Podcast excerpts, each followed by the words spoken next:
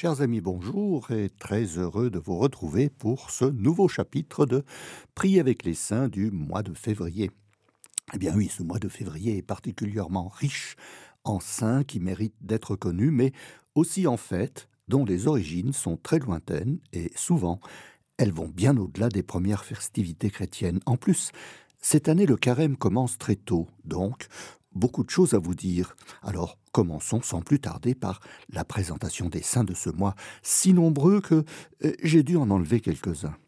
Qui fêtons-nous aujourd'hui 12 février?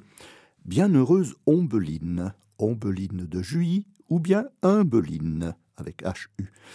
Euh, très peu connue, bien qu'étant née en 1092 à Fontaine, près de Dijon, et ayant pour parents Tesselin de Fontaine et la bienheureuse Alette de Montbard, qui sont les parents de Saint Bernard de Clairvaux. Alors que ses frères sont allés rejoindre Bernard à Clairvaux, c'est-à-dire Guy, Saint Gérard, André, Barthélemy et le bienheureux Nivard, qui sont rejoints eux-mêmes par le père Teslin après la mort d'Alette en 1107, Ombeline se maria avec le frère de la duchesse de Lorraine, et elle menait un grand train de vie très mondaine et très loin de la religion. En 1136, elle voulut venir visiter sa famille à Clairvaux, en grand apparat et grand étalement de richesse. Bernard refusa de la recevoir, et lui fit le reproche de sa vie de richesse et de mondanité. Ombeline en fut tellement bouleversée qu'elle quitta la vie qu'elle menait, et, avec l'accord de son mari, elle se retira au prieuré de Juilly des Nonins, en Bourgogne, où elle devint rapidement la prieure après avoir mené une vie de repentir et de prière, et fondé un autre prieuré pour accueillir les nouvelles religieuses, car Juilly devenait trop petit, Ombeline mourut en 1141. Elle était fêtée en France le 21 août, ou peut-être la date de sa mort, on ne sait pas. L'ordre de Cîteaux et le martyrologe romain la fête le 12 février, sans que ce jour soit rattaché à un événement important de sa vie. La bienheureuse Ombeline est souvent invoquée, surtout par les religieux, pour l'aide au détachement des biens de ce monde et pour une vie de repentir et de prière.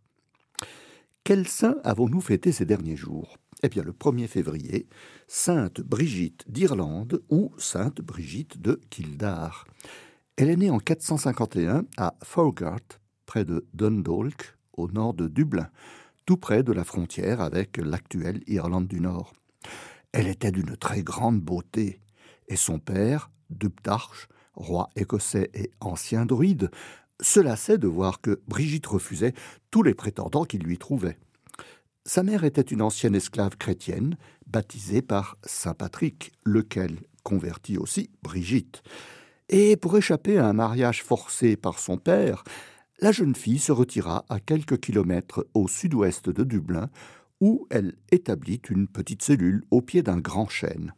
Bientôt, d'autres jeunes filles vinrent la rejoindre, et elles allèrent ensemble à Telshamild, près de Armagh, en l'actuelle Irlande du Nord, pour faire leur profession entre les mains de l'évêque Saint Meld, disciple de Saint Patrick. De retour à son chêne, Brigitte fonda ainsi un couvent en 513 qui accueillit aussi des jeunes hommes. La double règle de Saint Césaire, évêque d'Argle, y fut adoptée, une pour les moniales et une autre pour les moines.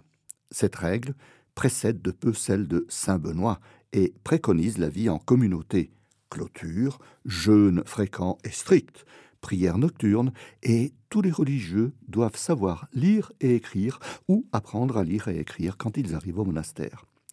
Il fut le premier couvent double d'Irlande qui, en se développant, prit le nom de Kildara. En gaélique, cela veut dire cellule monastique ou cellule du chêne, qui donna son nom à la petite ville de Kildare. Le couvent devint célèbre par ses travaux d'orfèvrerie, et aussi parce que Brigitte y instaura la tradition du feu perpétuel, un feu qui brûle devant le tabernacle et qui ne devait jamais s'éteindre. Brigitte mourut dans son couvent en 525 et son corps, d'abord enterré dans la cathédrale de Kildare, a été translaté avec ceux de Saint Patrick et de Saint Colomba, qui n'est pas le Saint Colomban, fondateur de l'abbaye de Luxeuil.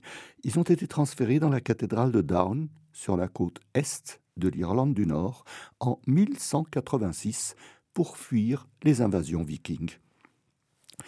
À la mort de Sainte Brigitte le 1er février 525, les traditions celtes n'avaient pas complètement disparu en Irlande et le 1er février, on célébrait encore la fête druidique d'Imbolc, qui était censée apporter la lumière et la purification après l'obscurité hivernale.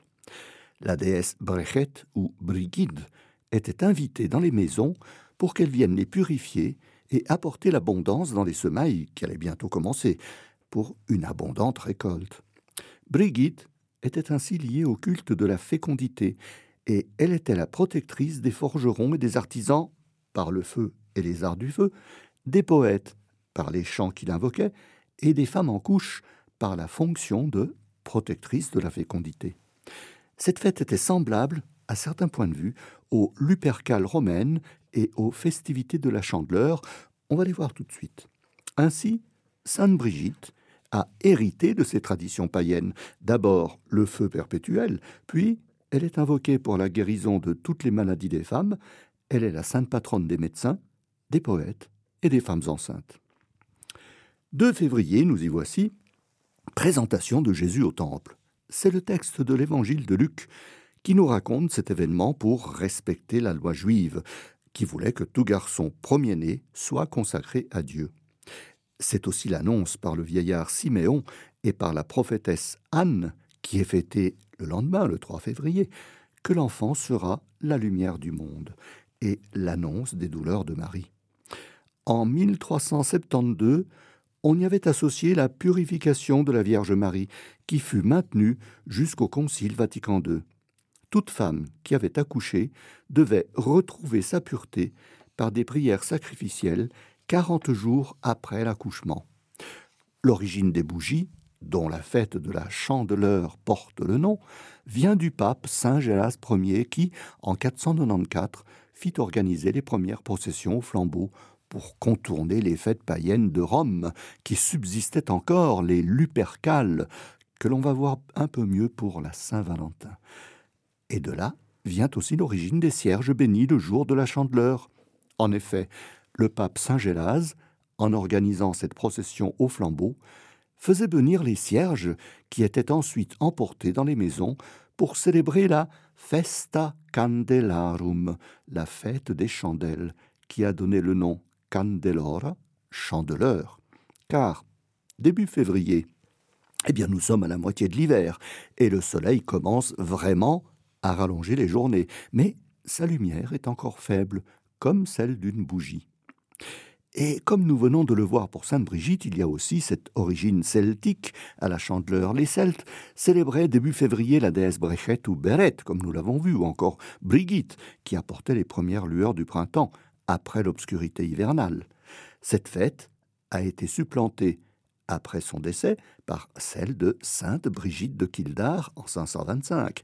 Sainte Brigitte, fêtée donc le 1er février, est devenue aussi la sainte patronne des brasseurs et des consommateurs de bière, peut-être lointain souvenir de la fête en l'honneur de la déesse Braquette. Quant aux crêpes, leur origine remonte au Moyen Âge, le haut Moyen Âge. Le 2 février était le début des semailles et, avec le grain qui restait, on faisait la farine qui servait à faire les délicieuses galettes et les crêpes que l'on consomme maintenant. C'est un peu la même origine pour les merveilles et les bugnes de carnaval. Il y a un dicton en dialecte de Como du Tessin pour nos amis italiens qui dit Segueu su alla candelera, dell'inverno sem fera, ma se il piovo tira vent, dell'inverno sem dent, que l'on peut traduire de cette façon, en respectant la rime, s'il y a du soleil à la chandeleur, de l'hiver, ce n'est plus l'heure, mais s'il pleut ou s'il y a du vent, de l'hiver, nous sommes dedans. Il me semble qu'il a fait très beau le 2 février dernier. 2 février, c'est aussi Saint Jean Théophane Vénard qui est décédé le 2 février 1861, décapité à Hanoï, qui était prêtre des missions étrangères de Paris. Missionnaire pour la Chine, il entra clandestinement au Tonkin et poursuit son œuvre dans la clandestinité jusqu'à son arrestation et à son exécution. Sa spiritualité est très proche de celle de sainte Thérèse de Lisieux, la petite voix l'enfance spirituelle. Canonisé le 19 juin 1988 par Saint Jean-Paul II, il est fêté aussi le 24 novembre avec les martyrs du Vietnam. 3 février, Saint Blaise de Sébaste. C'est un évêque arménien de Sébaste, une ancienne ville de Turquie centrale, qui était en Arménie autrefois. Il a subi le martyr sous Licinius en 316. En Italie du Nord, la tradition veut que l'on mange le matin du 3 février une tranche du panettone de Noël que l'on a mise de côté à cet effet, pour se protéger des maux de gorge. En effet, Saint Blaise est le protecteur des maux de gorge, des agriculteurs, des graveurs, des cardeurs, des gardiens de bétail, des joueurs d'instruments avant, et il est le saint patron de la ville de Dubrovnik en Italie. Et le 3 février, on a l'habitude, à la fin d'une messe, d'aller recevoir la bénédiction de la tête, de la voix et de la gorge. 4 février, Sainte Véronique. Selon la tradition, lors du chemin de croix, elle essuya le visage du Christ, qui laissa son empreinte sur le tissu. Au IVe siècle, saint Eusèbe de Césarée parle d'une Bérénique, qui serait la femme hémorroïs de l'Évangile. Puis on confondit les deux femmes en une seule, à partir du XIe siècle, où le terme de vera icon, vraie image, commença à être attribué à l'image et à la femme qui essuya le visage de Jésus sur le chemin de Calvaire, bien qu'aucune mention ne soit faite au sujet de cette femme.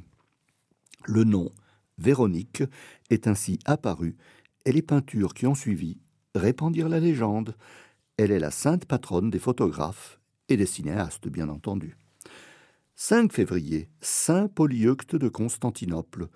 C'est un moine qui avait été rendu eunuque par ses parents pour qu'il devienne religieux. Il a été patriarche de Constantinople jusqu'à sa mort en 970.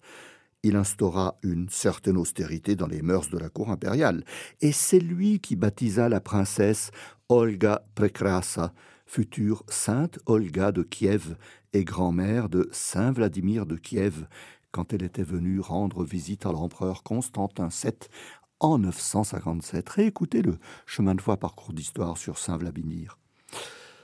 Saint Avit de Vienne, ce même jour, Sextus Alcimus Egditius Avitus est le fils d'un sénateur romain de Vienne.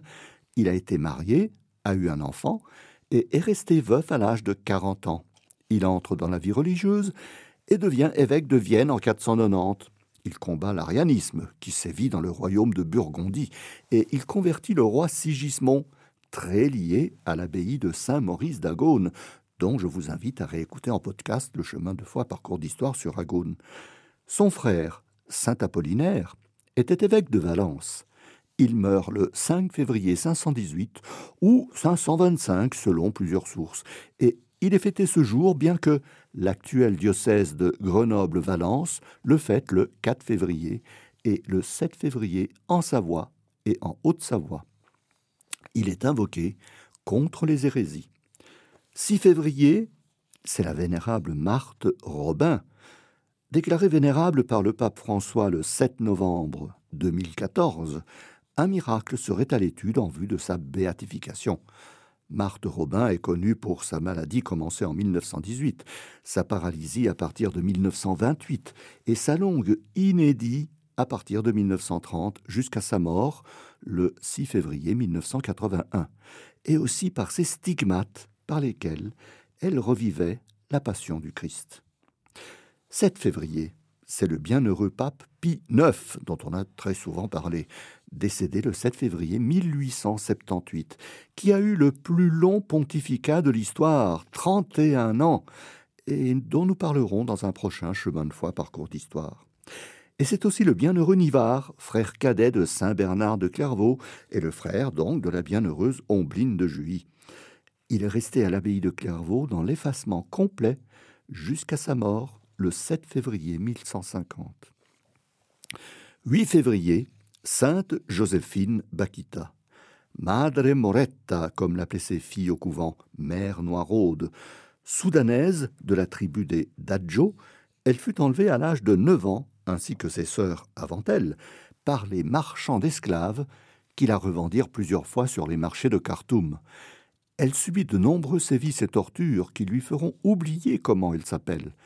Les négriers arabes la nommeront Bakita, la chanceuse. Elle fut achetée ensuite par un général turc qui lui fit subir de nombreuses scarifications sur son dos. Au début de la guerre mahadiste contre la présence anglaise, le consul d'Italie Callisto Legnani la racheta et l'emmena ensuite en Italie en 1885. Il lui donne le nom de Joséphine. Elle sera gouvernante pour Maria Micheli, une dame qui avait fait le voyage avec le consul jusqu'en Italie. Elle devient gouvernante de sa fille Alice, puis elle ira avec elle à l'Institut des catéchistes de Venise, tenu par les sœurs canossiennes. Après quelques péripéties, elle restera chez les religieuses et sera baptisée le 9 janvier 1890 par le cardinal archevêque de Venise, monseigneur Domenico Agostino. Le 7 décembre 1893, elle demande à devenir religieuse et le 8 décembre 1896, elle prononce ses vœux à Vérone. En 1902, elle est envoyée à Schio, dans la province de Vicence, où elle sera lingère, cuisinière et concierge. Pendant les bombardements de la Seconde Guerre mondiale, elle réconfortait tout son entourage en disant que si Dieu l'avait libérée des lions, des tigres et des panthères, il la sauvera bien aussi des bombes elle demandait que l'on prie constamment pour ceux qui ne connaissent pas Dieu. Après une longue et douloureuse maladie, elle mourut le 8 février 1947 en invoquant Notre-Dame, Notre-Dame. Le pape Jean-Paul II l'a canonisée le 1er octobre 2000. Sainte Joséphine Bakita est invoquée pour lutter contre toutes les formes d'esclavage. Elle est la protectrice des enfants, des faibles, des souffrants. Si l'ONU a institué le 30 juillet Journée mondiale de la lutte contre la traite des humains, le 8 février, associé à la fête de Sainte Joséphine Bakita, est la Journée mondiale de prière contre la traite des humains. Et ce 8 février, c'est aussi la bienheureuse Jacqueline de Septisol, Giacomina di Sette Soli, noble romaine, amie de saint François d'Assise, elle avait été appelée par François Frate, au même titre que ses autres frères franciscains, et Frate Jacopa, comme François l'appelait, assista à sa mort le 3 novembre 1226. Giacomina mourut en 1274 et fut ensevelie dans la basilique d'Assise. Quand elle recevait son ami François à Rome, Giacomina lui préparait un délicieux gâteau qu'elle fourrait d'une crème devenue célèbre en prenant le nom de l'époux de Giacomina, Graziano Frangipani. Eh oui, c'est elle qui a trouvé la frangipane. 9 février, bienheureuse Anna Katharina Emmerich, décédée le 9 février 1824. C'est une religieuse augustine, mystique, stigmatisée, allemande, connue pour ses visions de la passion du Christ et pour de nombreuses autres visions qui lui ont fait décrire la vie de Jésus et de la Vierge Marie, un peu comme ce que fera Maria Valtorta dans son évangile tel qu'il m'a été révélé. Elle a été béatifiée par le pape Jean-Paul II le 3 octobre 2004. Et pour nos amis libanais, le 9 février, c'est Saint Maron, moine ermite syriaque, décédé en 410 en Syrie et fondateur de l'église maronite au Liban et en Syrie, et en pleine communion avec Rome. Je vous en ai parlé dans l'émission sur le Liban.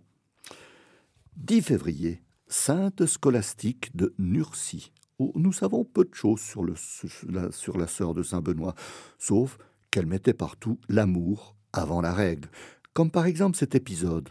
Scolastique et Benoît se voyaient une fois par an avant le carême. Ils se retrouvaient dans une chaumière à plus ou moins égale distance de leur couvent. Le 7 février 547, ils se rencontrèrent et Scolastique, sentant que c'était la dernière fois qu'elle voyait son frère, aurait tellement aimé prolonger son entretien avec lui. Mais Benoît, voyant la nuit s'avancer, voulut partir pour rentrer au monastère et, respecter ainsi la règle. Scolastique supplia Dieu de faire en sorte que son frère prolonge sa visite, qu'un violent orage éclata alors, ce qui obligea Benoît à passer la nuit chez sa sœur. Trois jours plus tard, de retour à son monastère, Benoît vit l'âme de scolastique s'envoler vers le ciel sous la forme d'une colombe.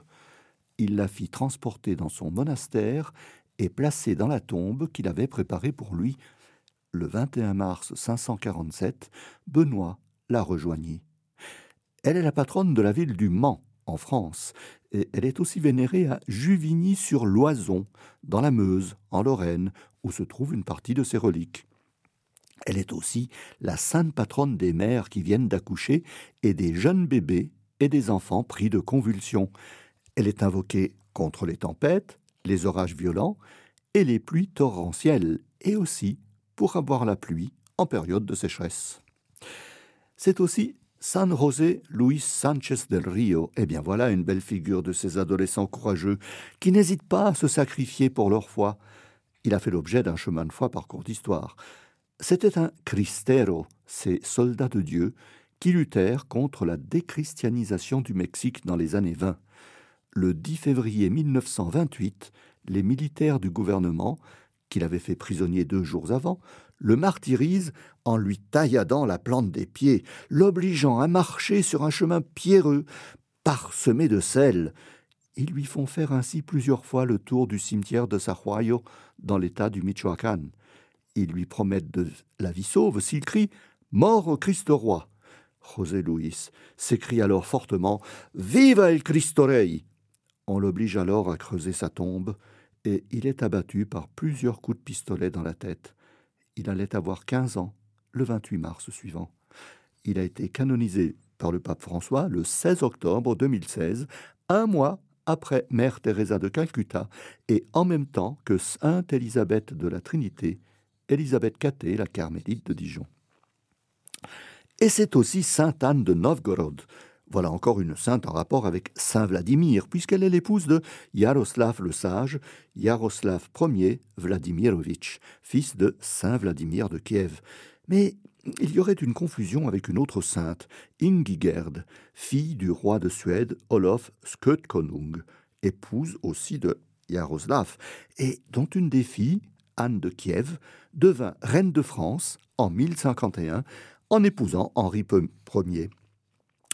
Sainte Anne de Novgorod et Sainte Ingigerd de Suède sont fêtées toutes les deux le 10 février, mais Sainte Ingigerd est décédée le 10 février 1050, alors que Sainte Anne est décédée le 10 février 1056, deux ans après le décès de Yaroslav en 1054. Yaroslav se serait-il marié avec Anne de Novgorod après le décès d'Ingigerd? Les deux saintes seraient-elles une même personne? Bah, Les sources historiques sont très confuses à ce sujet, d'autant plus que l'on sait très peu de choses sur Sainte Anne de Novgorod et aussi qu'elle n'aurait pas eu d'enfant. Et enfin, bienheureux Aloysius Stepinac. C'est une béatification contestée que celle d'Aloysie et Victor Stepinac. En 1946, le régime communiste du maréchal Tito le condamna pour collaboration avec le régime des Oustachis, pour complicité dans la conversion forcée des Serbes orthodoxes et pour antisémitisme. Archevêque de Zagreb depuis 1937, il vit se mettre en place de 1941 à 1945, dans le nouvel État de Yougoslavie, l'État indépendant de Croatie, soutenu par Hitler et Mussolini, dirigé par les Oustachis, du terme croate qui veut dire les insurgés. Ces Oustachis étaient des ultra-catholiques, fascistes, antisémites, anti-yougoslaves et anti-serbes.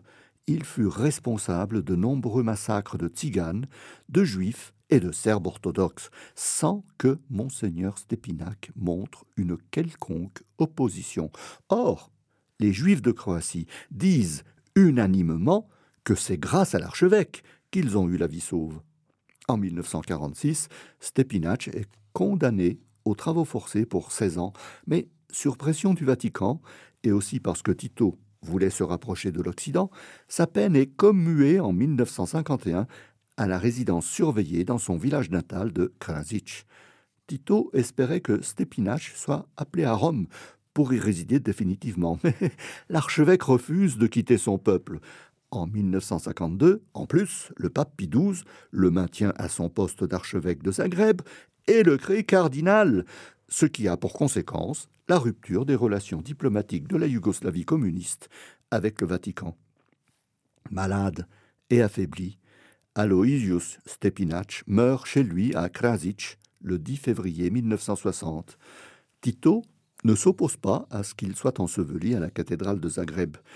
Et en 1992, le gouvernement de la Nouvelle-Croatie indépendante condamne le procès de 1946 et réhabilite le cardinal Stepinac, qui passe pour un martyr aux yeux de la majorité des catholiques, ce qui permet sa béatification par Jean-Paul II lors de son voyage à Zagreb le 3 octobre 1998.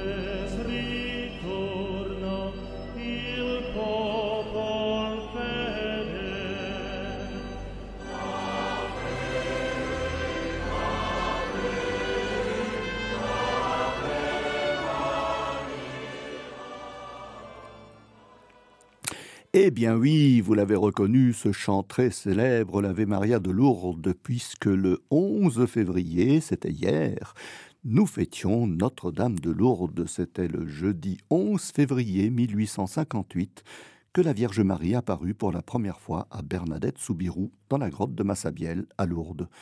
Et c'est ce jour du 11 février qui a été choisi par le pape Saint Jean-Paul II quand il a institué la Journée mondiale des malades le 13 mai 1992. Vous en saurez plus en écoutant la double émission consacrée à Sainte Bernadette dans Quand Marie descend du ciel. C'est aussi Saint Séverin d'Agone. Il est aussi connu sous le nom de Saint Servin ou Saint Sevrin. Il était abbé de l'abbaye de Saint-Maurice d'Agone et menait une vie remplie d'humilité, avec une réputation de sainteté, lorsque le roi des Francs, Clovis, malade, le fit appeler à Paris pour obtenir la guérison. Séverin étendit son manteau sur le corps du roi, et la fièvre dont il souffrait disparut. En remerciement, Clovis fit libérer un grand nombre de prisonniers, mais Séverin, épuisé par le voyage, en retournant à Agone, mourut peu de temps après avoir quitté Paris, à Château-Landon, dans l'actuelle Seine-et-Marne, le 11 février 507. Il est invoqué pour obtenir l'humilité et pour la libération des prisonniers et de l'esclavage. Quels sont les saints importants à venir pour ce mois de février? Le 13 février, c'est la bienheureuse Christine de Spoleto. Agostina Camozzi est née en 1432 à Osteno, un village sur la rive occidentale du lac de Lugano, rive qui se trouve aujourd'hui en Italie. Le sud du Tessin dépendait alors du duché de Milan et du diocèse de Como. Son père, Giovanni Camozzi, était médecin à Lugano où il était peut-être, euh, les sources ne sont pas sûres, il était peut-être apparenté aux Visconti, la famille des ducs de Milan. On ne sait pas grand-chose de l'enfance d'Agostine, sauf qu'elle fut mariée très tôt à un artisan de la région qui mourut peu de temps après.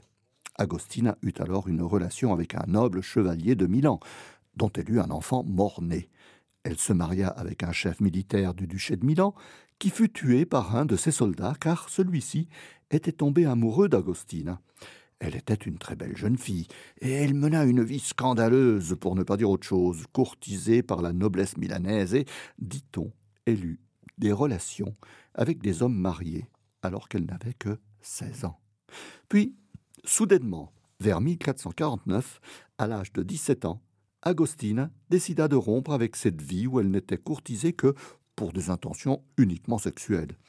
Elle se retira à Vérone, où elle mena une vie de prière, de pénitence et de recueillement en entrant dans l'ordre séculier des Augustiniens. Elle changea son nom en celui de Christina pour bien montrer qu'elle suivrait désormais le Christ. Elle se montra très active dans le secours aux pauvres, aux malades et aux miséreux.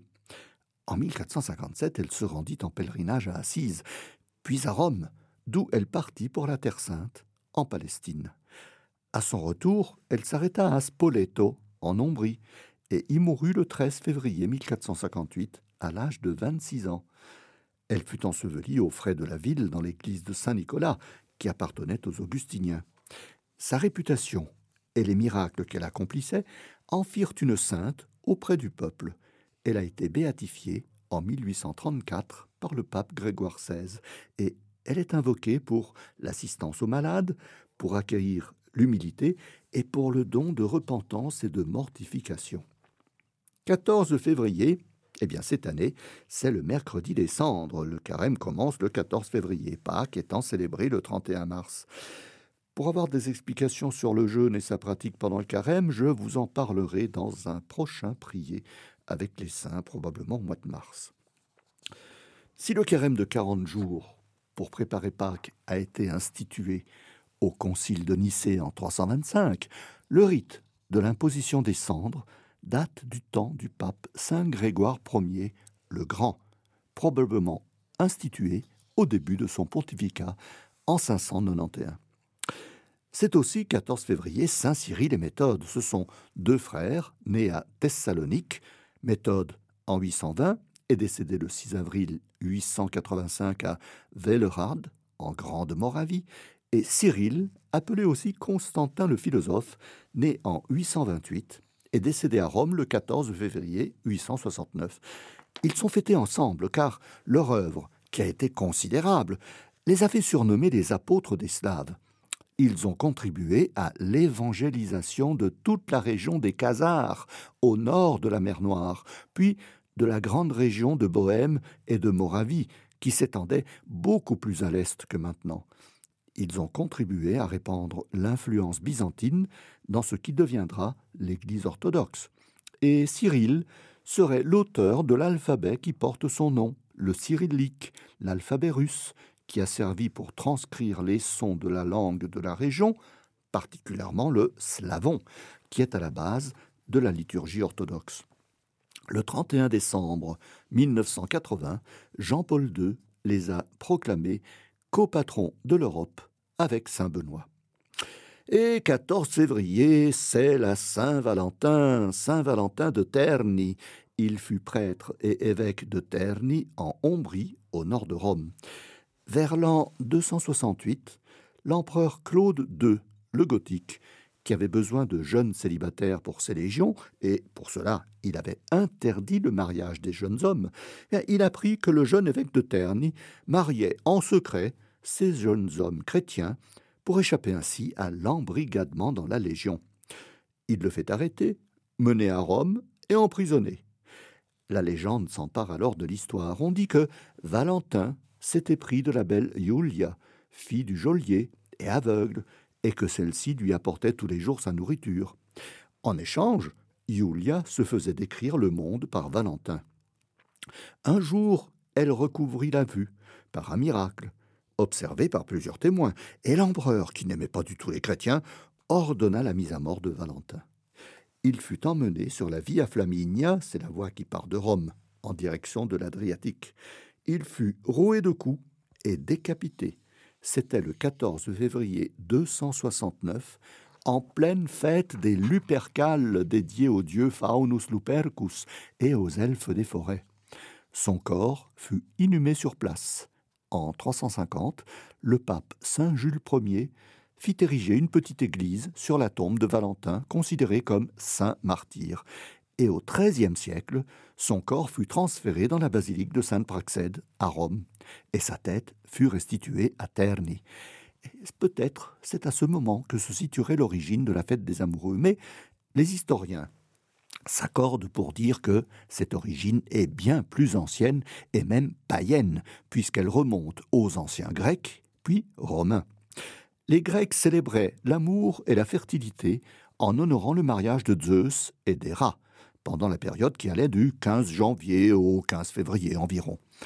Les Romains honoraient le dieu Faunus Lupercus en trois jours de fête, du 13 au 15 février. C'étaient les Lupercales, pendant lesquels des rites macabres avaient lieu. On sacrifiait des boucs dans une grotte. On enduisait ensuite le corps de jeunes nobles par le sang recueilli, et les prêtres, complètement ivres, allaient ensuite frapper les jeunes filles qu'ils rencontraient avec des lanières en peau, imbibées de ce sang, peau de bouc, pour les rendre fertiles. Les jeunes nobles tiraient ensuite au sort le nom d'une jeune fille pour trouver celle qui allait devenir leur partenaire pendant le reste de l'année, que cela plaise à la jeune fille ou pas.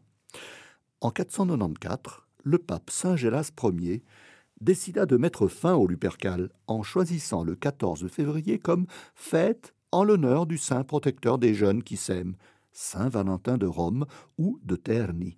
Mais les traditions, eh bien, elles disparaissent pas si facilement. Bien qu'interdites, les fêtes liées au Lupercal continuèrent en cachette, avec même de nouveaux rituels, moins sanglants que ceux des anciens Romains. Le 14 février, les jeunes filles se cachaient et les jeunes gens partaient à leur recherche. Lorsque l'un d'entre eux en trouvait une, il devait l'épouser au cours de l'année.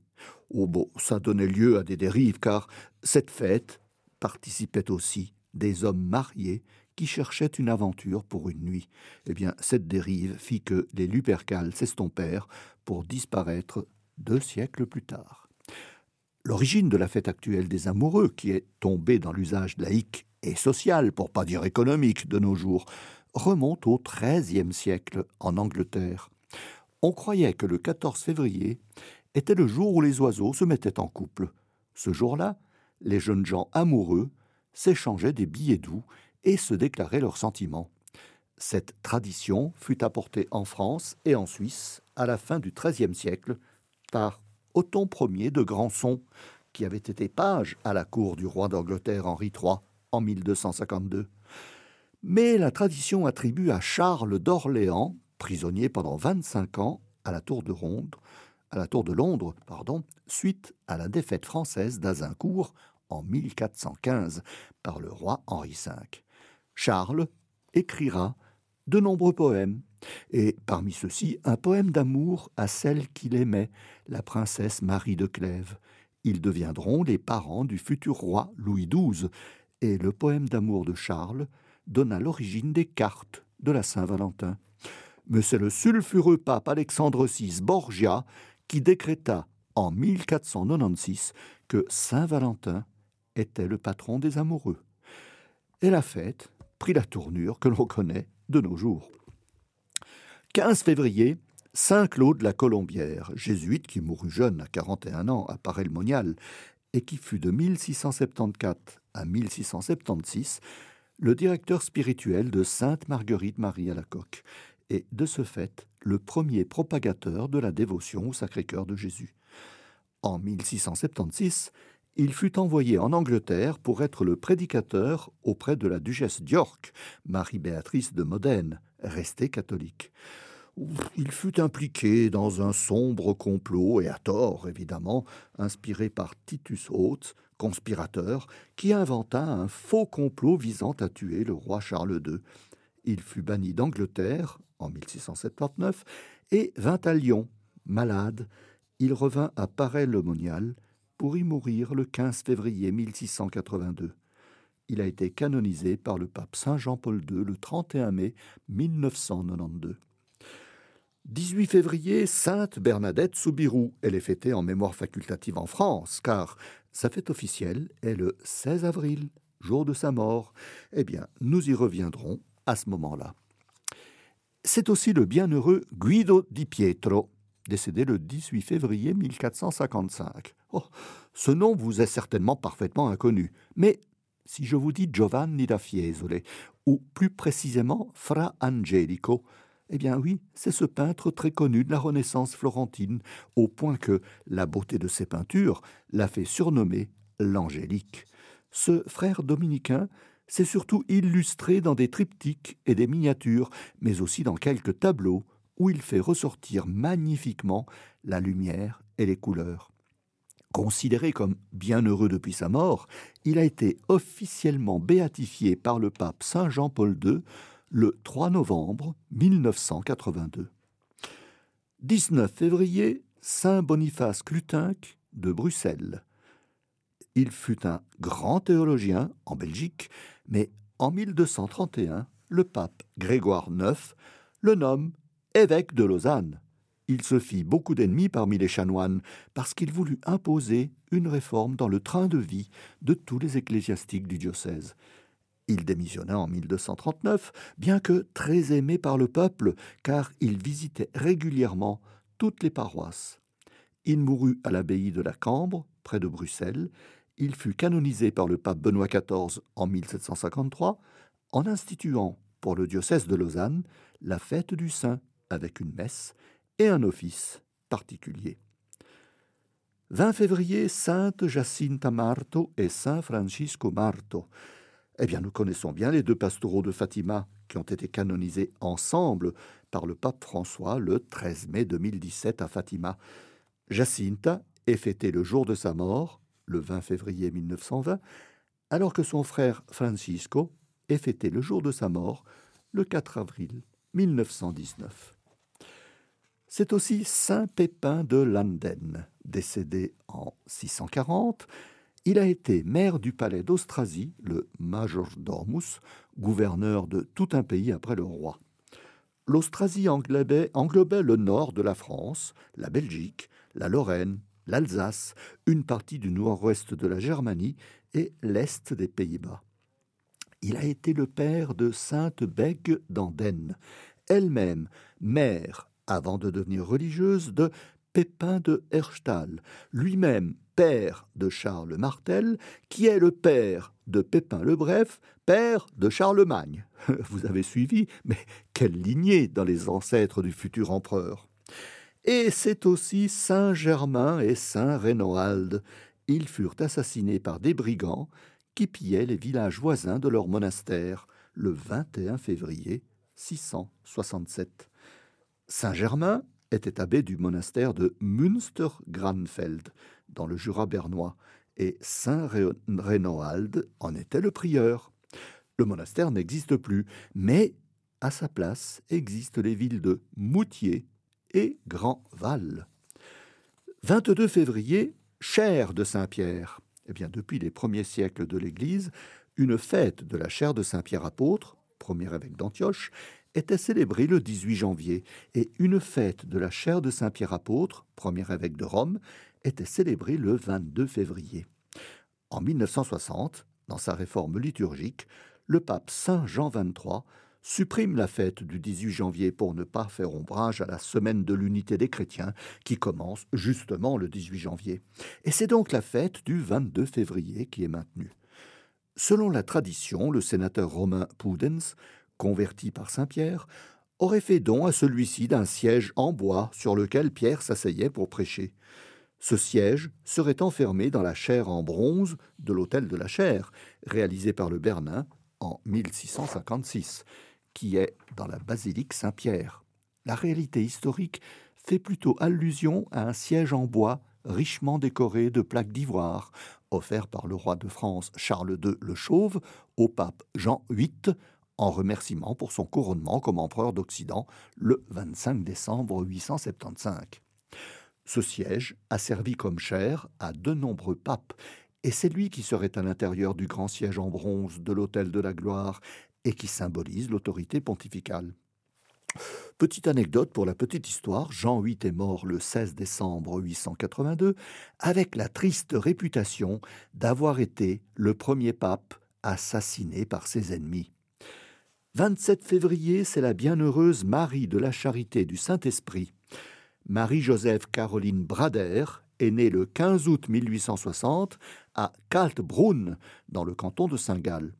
Jeune fille intelligente et douée, elle fit ses études secondaires au collège des sœurs cloîtrées du tiers-ordre de Saint-François de Marie Auxiliatrice à Altstetten, dans le canton d'Appenzell. En 1881, elle devient religieuse dans cette même congrégation et prend le nom de Sœur Marie Charité du Saint-Esprit. En 1888, à la demande de monseigneur Schumacher, évêque de Porto Viejo, en Équateur, elle part avec six autres religieuses dans ce pays sous la direction de sœur Marie Bernarde Butler, qui fondera les franciscaines missionnaires de Marie Auxiliatrice et qui a été canonisée par Benoît XVI en 2008. Les sœurs s'établissent à San Cayetano de Chone et sœur Marie Charité commence alors une importante œuvre de catéchisme, puis, en 1893, elle est envoyée en Colombie à Tuqueresh, un village dans les Andes. Pour répondre aux immenses besoins des populations pauvres, elle y fonde les franciscaines de Marie Immaculée, qui fera venir de Suisse des religieuses, mais qui commencera à accueillir des jeunes filles colombiennes pour y devenir religieuses. Ainsi, Mère Marie Charité se dévoue dans son œuvre missionnaire entre l'altiplano et la forêt amazonienne.